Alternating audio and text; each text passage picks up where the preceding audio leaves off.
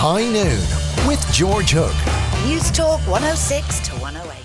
All right. Uh, now I need, I'm joined by Ciara Kelly, but I need your help, right? I was talking to Maggie Ren- Redshaw, who's a professor in Oxford on, of, from the National Perinatal and Epidemiology or whatever. Epidemiology, yeah. Thanks very much. Say it again. Epidemiology. Right, thank you. I couldn't pronounce it.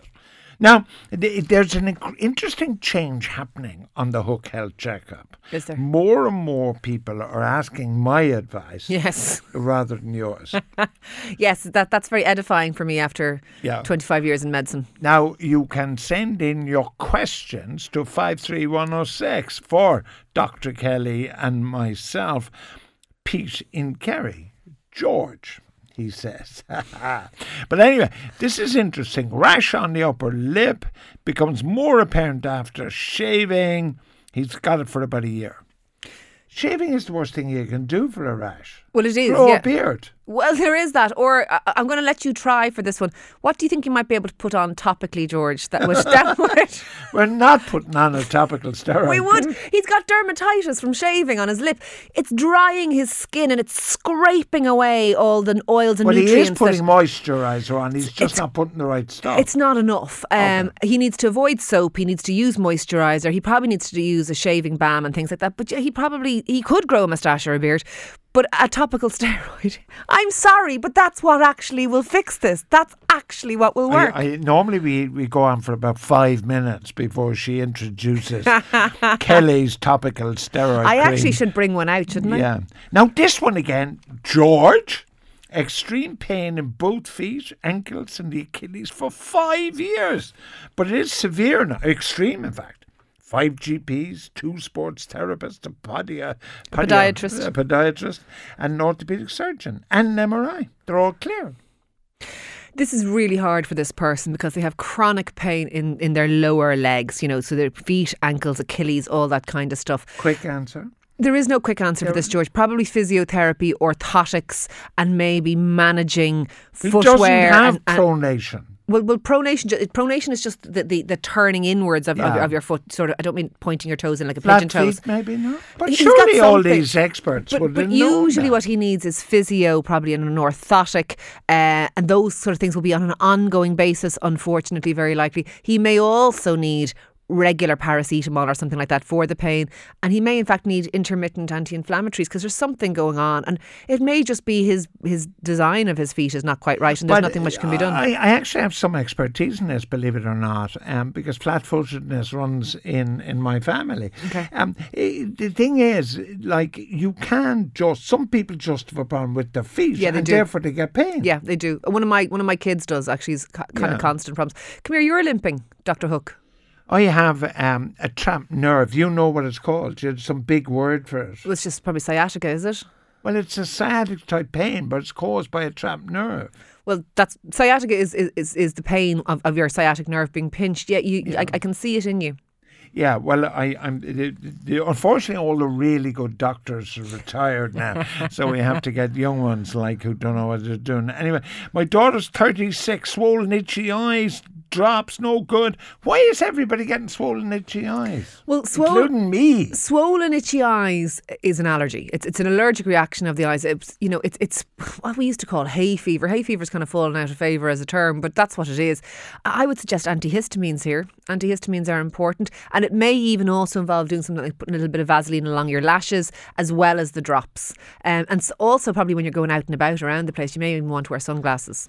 I had um, my my favourite uh, ophthalmic surgeon, my eye doctor in during the week, uh, Doctor uh, Kilmartin, and he said that vitamins are very important in relation to your vision because somebody is having semi-regular eye test and eyes appear to be slowly deteriorating. I would suggest needs to go to a Dr. Kilmartin type figure and get a real investigation. Well, there's no harm in getting a regular, proper eye check. You're right. And as people get older, a lot of people experience a thing called age related macular degeneration, which is a big Yeah. mouthful, but it, it basically means it's an age related deterioration of your eyesight. And one of the things you are quite right that, that uh, help protect against that are uh, vitamins, and there's vitamins you can get specifically for the eyes.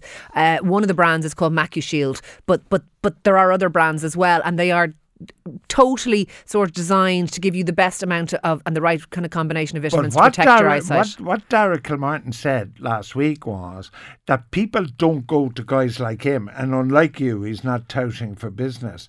Um, What? You're sure you're always touting for the Would GP fraternity. You send every second person to and a he, GP. oh, listen, But Dr. Kilmartin said too many people leave serious eye difficulties until too late. He's absolutely right. I had a man came into me once in the surgery and he said, I have a problem with one of my eyes. And I said, All right, what's happening with it? He says, I've lost the vision in it. And I said, "W- Acutely, like it just went. He goes, Yeah, about five days ago, I just went blind in one eye. It took him five days to come in, at which stage we couldn't do anything. Yeah. Um, you know, I don't know what was happening before that, if he had any kind of harbingers that it was actually going to happen, but he had a little clot to his eye and he lost the vision, but he didn't turn up to have anything done about it for days. We really should value our vision because without your vision, you, you are disabled. It's a huge thing. All right. All these people are now scratching and itching. I, I, this fellow wakes up in the morning scratching his ribs. I spent the half the night awake scratching. I, I actually uh, got a long stick and started scratching my back. This is called something something age skinning. It's it's called senile pruritus, is what the, I think the word you're looking for is. As our skin ages, okay, let's just be very clear. As our skin ages, it dries, it becomes less elastic, and because of that, it becomes more sensitive and more easily irritated, and it gets itchy. It's not the sort of nice moist. You know, a baby skin is moist and supple and well, soft. half two this morning, I was scratching between my shoulder blades with a stick. I have a vision now in my head of that. Um, yeah, mo- no soap. Stop the soap. Soap substitutes like Silcocks base to wash with or things that are suitable for eczema. Lots of moisturiser. I think we should actually get But how can I put moisturiser active retirement my- groups. We How- should campaign that they get together, take off their tops, and put moisturiser on each other's backs. That's what. Now you're talking my kind of language. That's what we need to have some kind of a support group for I'd older, down- pe- older down. people moisturising. I'd be down Dun Laoghaire uh, telling all the all the ancients take off their tops. Camp, fantastic. Here's a very worrying one. Antihistamines as well, George. Yeah. Is there a genetic factor to strokes? Uh, yes and no. Um, is 28 now. I know, and, and I'm clearly worried. There are two types of main, two main types of strokes. One is a hemorrhagic stroke where you bleed into the brain, and one is a stroke that's caused by a clot. The hemorrhagic strokes can be caused by familial things because if you have very high blood pressure, that could be a cause of those. Or if you're unfortunate and have a thing called an aneurysm, which does run in families sometimes, where you have a little defect in a blood vessel, that can be caused, that can cause strokes as well. So, so those can certainly be linked, um, and the clots unfortunately can too. Some people are predisposed to clotting, or some people wouldn't necessarily even have a problem of a predisposition to clotting, but in the same way, heart disease is a problem. They might have high cholesterol, or they might be predisposed. well, should Anne, age 28, be going to a cardiologist? Well, here's the thing: if if you have a family history and you know what type of strokes they are, you may need an MRA, which is uh, it's like an MRI, but there's an angiogram to it, so they actually look at the blood vessels. So if there's a question of, of aneurysms, you may need that test done. And if you're somebody who has a strong family history of heart attacks and strokes, the kind of clotting version of strokes, as you get older, you may benefit from being on something like aspirin. You know, we, we put people on aspirin, George, to prevent heart attacks and stuff. Well, they can also help with people who have strokes. Now, Shane thinks he has. Now, anybody who thinks they have something with more than 16 letters in it probably doesn't have it. So Is Shane. that, is that the rule of thumb? Yeah, rule of thumb. Shane says, hey, I think I have hemochromatosis. Hemochromatosis, yeah. He doesn't. Well, we can't say uh, that Should he he be worried? Well, hemochromatosis, actually, we should nearly cover it in more depth on the What programme because, it? well, it's also known as the Celtic disease because we have such a high predisposition to it here in Ireland genetically. It is excess iron being stored in the body. Oh, I so, heard so about yeah. this. So instead of, of us having kind of normal iron levels, a lot of Irish people have high, elevated iron levels, and that can be difficult for their livers and they can have problems like that. Um, he needs to find out whether he has it or not. And then what happens is, supposing he does have it, well, then we monitor his blood count and we monitor his liver function. And depending on what's going on, some people have a thing called George venesection. Do you know what that is? Where they take off a pint of blood?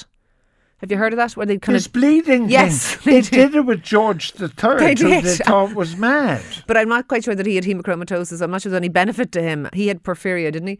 But anyway, the, the, the reality of it is, is, is that it's not something that he needs to worry unduly about. It's very, very common, but I would suggest that it needs to be managed if he does have it. He needs to be attending very possibly a hepatologist and certainly a GP. What about John Mead? He's 18. He's had eczema since birth. Hmm. Now he's taking E45, which is helping, but is he ever going to grow out of eczema? Truthfully, if he's had it ever since he was 18 and he hasn't grown out of it. No, out, ever since he was a baby, to 18. But, but he is 18. Uh, If he's 18 and he still has it, the chances of him growing out of it are limited. So he needs to manage it, George. Um, how do you manage it? Well, it's all the stuff that we advise pretty much every week. It's about um, using the right stuff to wash with, so no soap. It's about moisturising very, very regularly, and it's about managing the flare ups. And flare ups are managed through a combination of steroids and antibiotics, topically, generally speaking. All right. Listen, poor old Shane in Glenageary with his suspected hemochromatosis. Did you tell him he's okay, or what did you tell him? I just told him that he's, he needs to. you don't even listen to the No, answers no, at no, all. I told him that it needs to be managed. He should go and see his GP, and But he, he may. doesn't have it. He may. Well, you don't. You don't know whether. He may not have it then. But he's asking us, what does he do if he does have it? Let's let's let's answer the questions that So the people, the do? good people are no, sending he, in. he didn't ask us. He said, "Should I be worried?" Well, the answer is no, because worry never makes anything any better. Um, but he should attend a GP, and he may need, if he does have it, to see a hepatologist. He will need regular blood counts and liver function tests to be done on him to maintain good health. I'm really good on the next topic. Are you? Well, I just leave it to you. Well, I dated a girl once whose father was a hearing aid specialist. Really? Yes. So a 62 year old man is told he may need hearing aids. Are they expensive? And and will he have to replace them every couple of years or what? Uh, are you taking this or am I taking this? No, this? well, I don't think the girl I was dating, it was her father was the expert. So, so, so your expertise is thinner than you've led us to believe. Yeah. Um, yes, they are expensive, unfortunately. Um, the HSE does fund them for some people, but not for everybody. Uh, and they often run into the thousands. People would often spend about 6,000 euros on, on a hearing aid.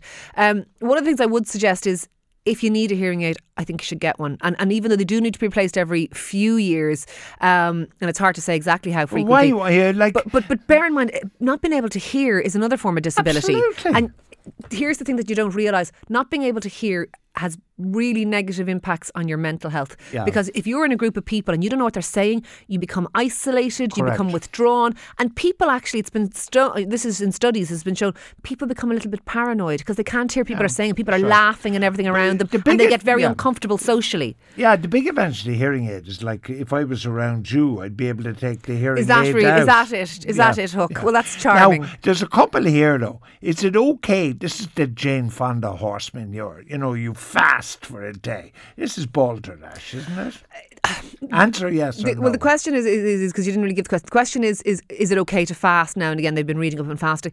It kind of is, but here's the thing, right? It's kind of okay to fast. Nothing doing you any harm, and if you only fast intermittently, you may in fact be you know healthier than if you're overeating all the time and all that stuff. So we're not saying it's terrible, but what tends to happen with these five two diets and the five two diet, George, you have four eggs, three sausages. well, on the days where the you don't, day. yeah, when you don't fast, you're ravenous and you overeat. And what happens is you don't lose weight; you maintain your weight Right. at best.